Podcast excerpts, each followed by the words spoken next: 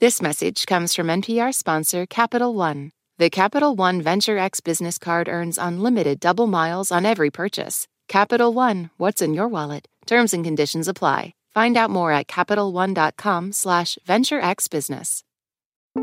You're listening to Shortwave from NPR.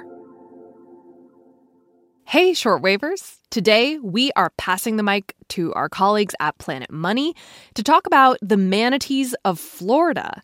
Reporter Alexi Horowitz Ghazi brings us this unusual story about how a power plant is helping restore the state's manatee populations. I know, I know, makes no sense, but I'm going to let Alexi take it from here. Every once in a while, you see something that shakes you out of the consumer autopilot of everyday life. Something that reminds you that this high tech global economy of ours is actually just an elaborate contortion of the natural world. You remember that everything we truck, barter, and exchange is woven into the fabric of something much more ancient that after millions of years of evolution, we are literally burning the remnants of prehistoric forests to keep our iPhones charged. I had one of those moments one morning not long ago at a kind of wildlife sanctuary on the east coast of Florida's Tampa Bay. I was standing at the bustling front entrance with marine biologist Lauren Gomez, waiting for a truck carrying a very special delivery a rehabilitated manatee it's hard to tell what's a tour bus and what's a manatee. This one's just the UPS. Although sometimes they come in a UPS truck. Have they really? yes. Oh, here it comes. There's the truck. Oh. All right, Lauren is directing the truck in. They've just opened the back door, and there is a rubbery looking manatee inside.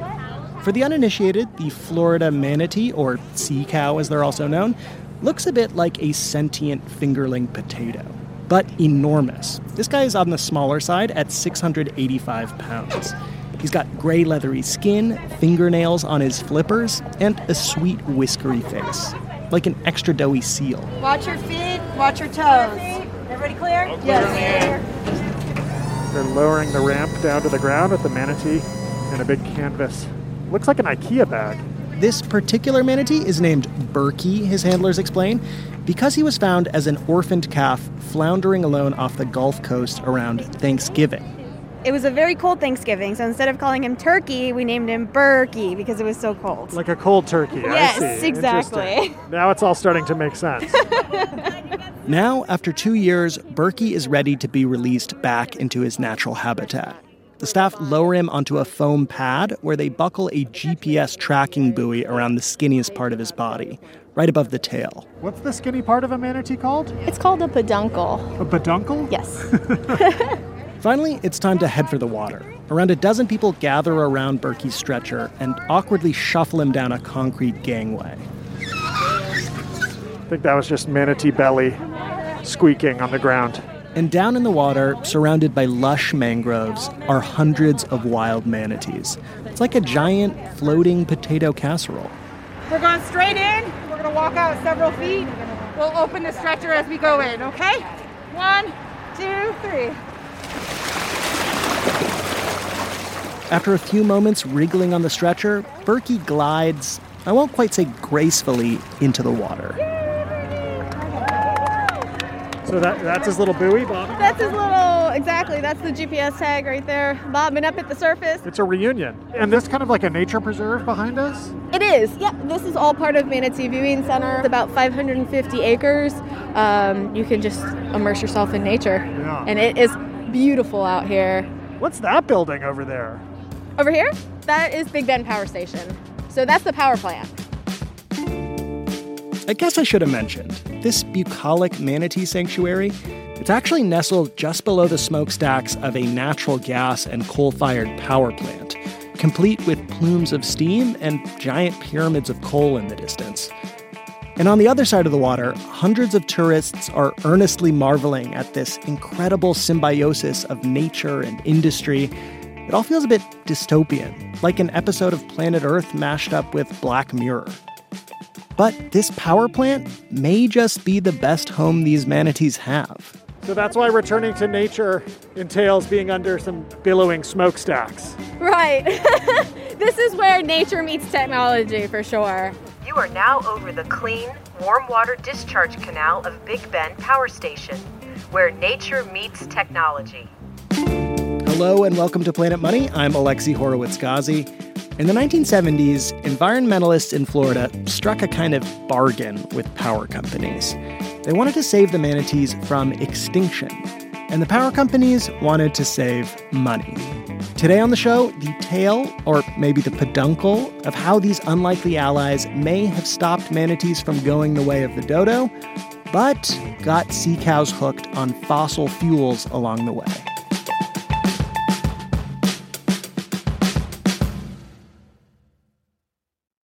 This message comes from Apple Card. You earn up to 3% daily cash on every purchase. That's 3% on products at Apple, 2% on all other Apple Card with Apple Pay purchases, and 1% on anything you buy with your titanium Apple Card or virtual card number. Visit apple.co slash card calculator to see how much you can earn. Apple Card issued by Goldman Sachs Bank USA, Salt Lake City branch. Subject to credit approval. Terms apply. This is usually the part of the story where I would endear you, dear listeners, to the elusive majesty of our animal protagonist, the Florida manatee. But why would I do that when none other than Leonard Nimoy, Mr. Spock himself, narrated a 1981 documentary all about them? Manatees may be wanting in beauty as we define it, but there is no animal that leads a more peaceful, non aggressive existence. Their scientific order, Sirenia, is named for the sirens that supposedly enticed early sailors. In order to understand what these would be mermaids have to do with Florida's power plants, you have to talk to the person who actually made that documentary, a guy named Pat Rose. You know, when you meet somebody in a bar or something, like, how do you describe what you do? Are you like, are you a manatee whisperer or a manatee lobbyist? I don't go to bars. So. but if I'm with my wife, 99 out of 100 times, she's going to already tell people I'm the manatee man. In order to help save the manatees and their habitat, Pat went to grad school for aquatic biology and moved to Florida in the mid 1970s.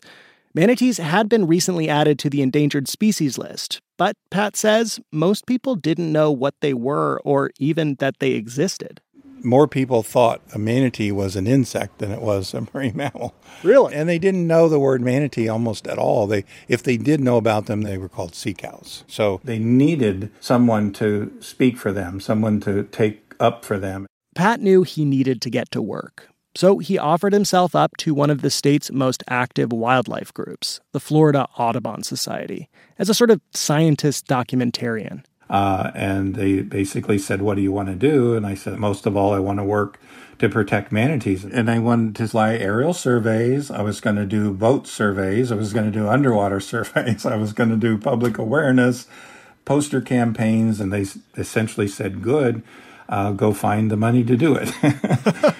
so he started applying for grants, not getting them. There wasn't much state funding. For the first year or so, Pat was striking out. And then he and his colleagues at the Florida Audubon Society were approached with a surprising offer for funding from an unexpected source a company called Florida Power and Light. They were the major utility in Florida, so very, very well known, had probably one of the larger customer bases in Florida. This is not who Pat expected to be chipping in for environmental research. But here they were offering to fund a three year scientific study mapping out where and how manatees lived. Pat was intrigued. What did you understand their interest was in getting this kind of research done? Well, I think we fully understood that they felt threatened because this was the sort of the heydays of environmental awareness. And one of the people tasked with dealing with that threat was a man named J. Ross Wilcox. He was working at the power company at the time what happened was that EPA was looking at a variety of power plants and they were rattling their sabers, and I got thrown into the lion's pit. Ross was hired as Florida Power and Light's chief ecologist back in 1975. How novel was it for a power utility to have a chief ecologist when you first came there? Uh, I would say I was the, the, the first of the breed. Since the early 1960s, Ross explains, environmentalist concerns had become more and more mainstream. By the early 70s, Richard Nixon was signing landmark bills like the Endangered Species Act and the Clean Water Act into law. We still think of air as free, but clean air is not free. And neither is clean water. The price tag on pollution control is high. Through our years of past carelessness, we incurred a debt to nature, and now that debt is being called.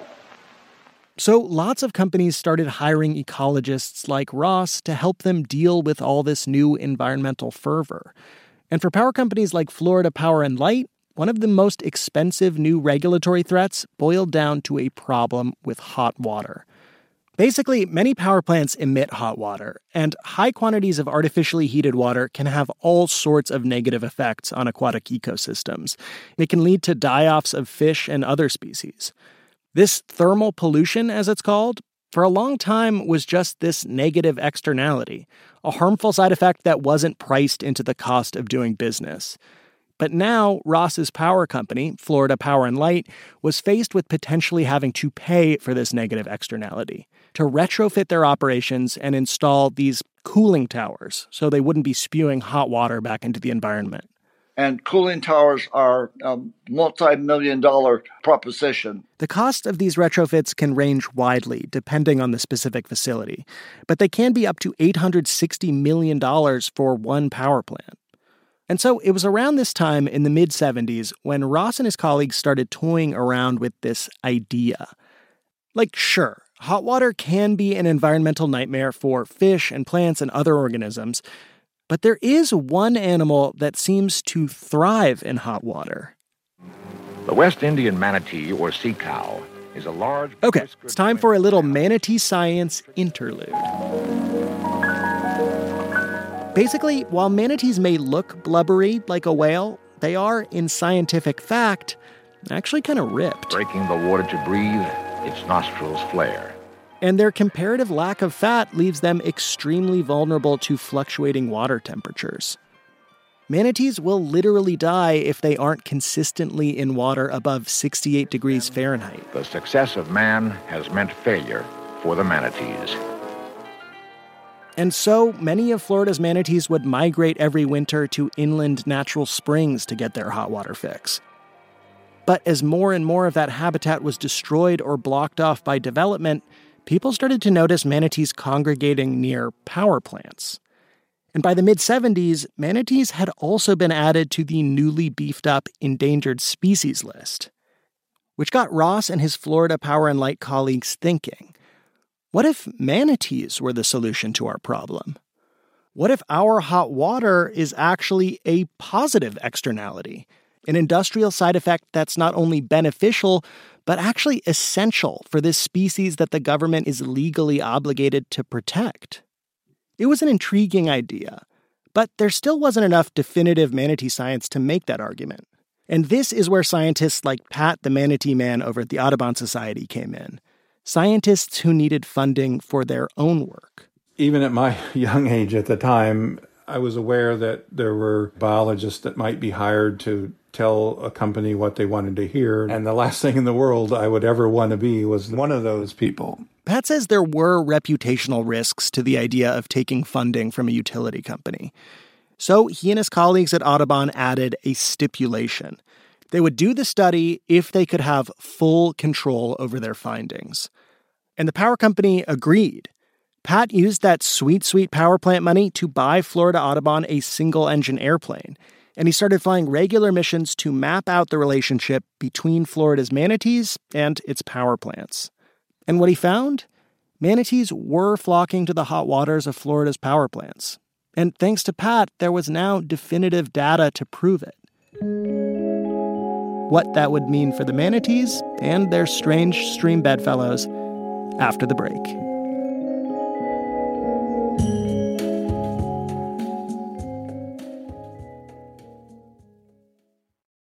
This message is brought to you by Apple Pay. Fussing with plastic cards should be a thing of the past. Instead, pay the Apple way. Apple Pay is easy, secure, and built into iPhone. All you have to do is set it up. Just add a card in the Wallet app and you're good to go.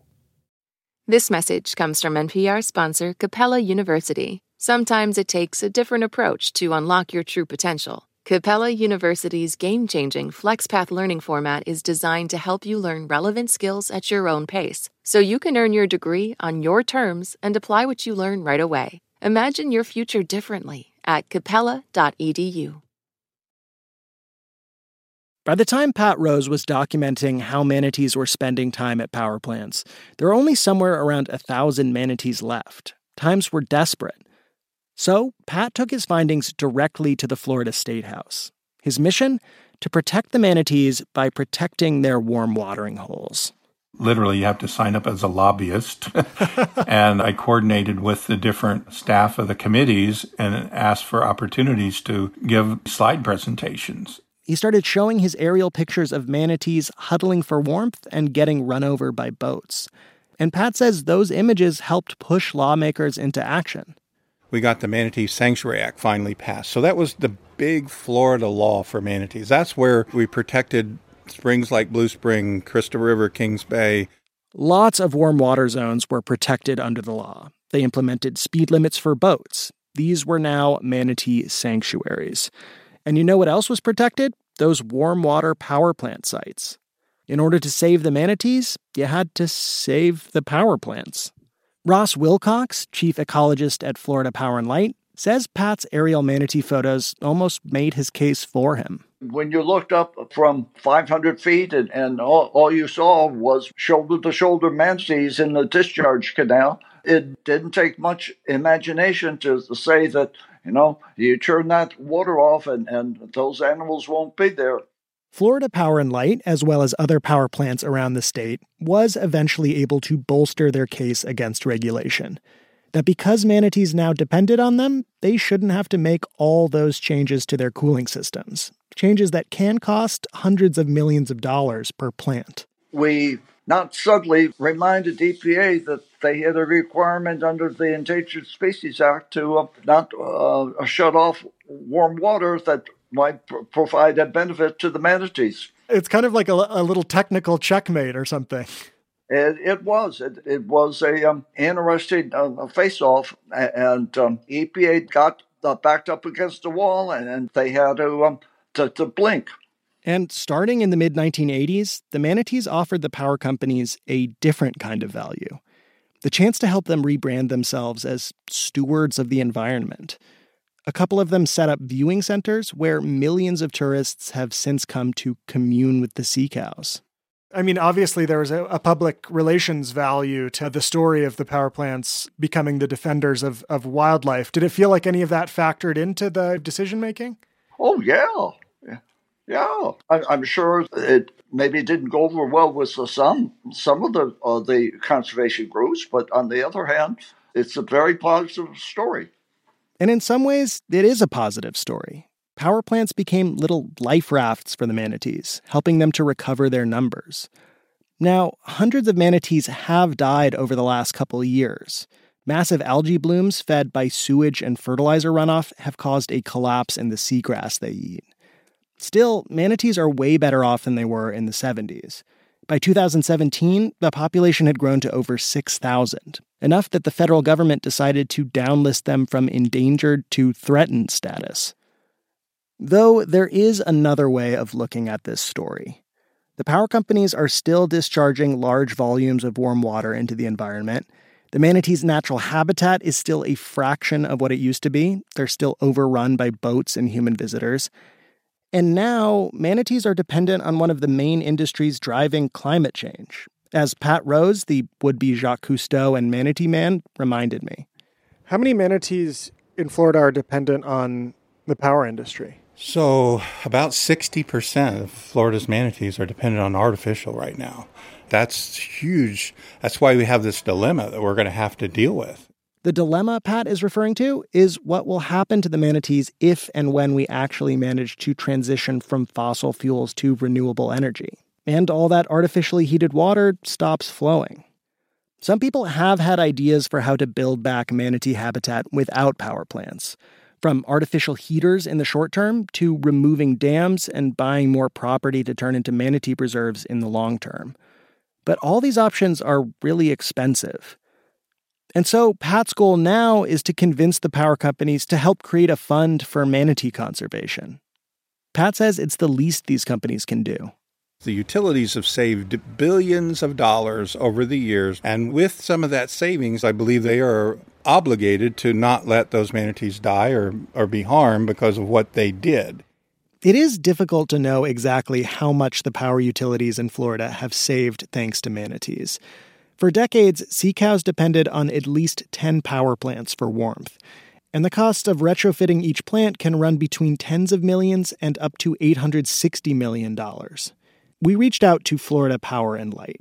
While they said they're committed to working alongside state and federal agencies and environmental organizations to secure the future of the manatees, they did not respond specifically when we asked about Pat's idea of a manatee conservation fund. I asked Pat Rose whether he ever second guessed his decision to strike a scientific partnership with the power companies. And he told me no. The research they did together laid the foundation for the manatee's recovery. But I can't help feeling more conflicted. On the one hand, Pat's bargain did help the manatees through their most dire moment. At the same time, though, enabling an industry driving climate change to get around environmental regulations feels a bit like gambling the whole planet for the sake of one charismatic species, like losing the forest for one particularly cute little tree. The last time the Earth was nearly as hot as it might become by the next century was around 50 million years ago, which coincidentally was around the time manatees took to the sea, waving their would be flippers goodbye to their land loving cousins who would eventually become the elephants. So, in a weird way, if they do manage to survive all the obstacles humans have thrown their way, manatees might actually be better adapted for the warming world to come than we are. Do you ever think about a future in which manatees inherit the earth? Um, it would probably be a pretty peaceful world. What's it look like? It looks like all of our shorelines were allowed to move in naturally as sea level rose, and the manatees were able to freely graze throughout it, and they will adapt and they'll be those great gardeners or stewards of the environment.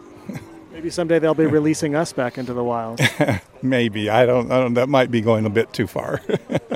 Planet of the manatees? right.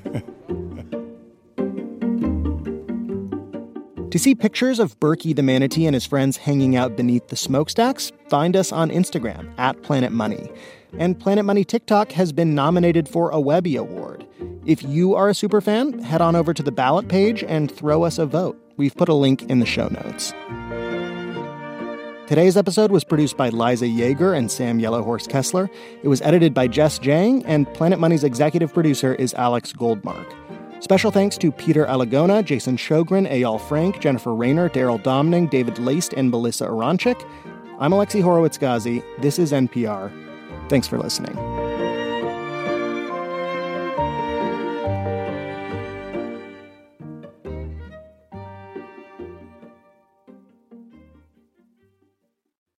This message comes from NPR sponsor ShipBob. E commerce logistics making you question why you started your business? Time to outsource fulfillment to the experts over at ShipBob. Get a free quote at shipbob.com. ShipBob. On NPR's Throughline. Bread, freedom, and national dignity. It was time for the regime to fix itself. That's why I was going out. Remembering the Arab Spring. Find NPR's Throughline wherever you get your podcasts.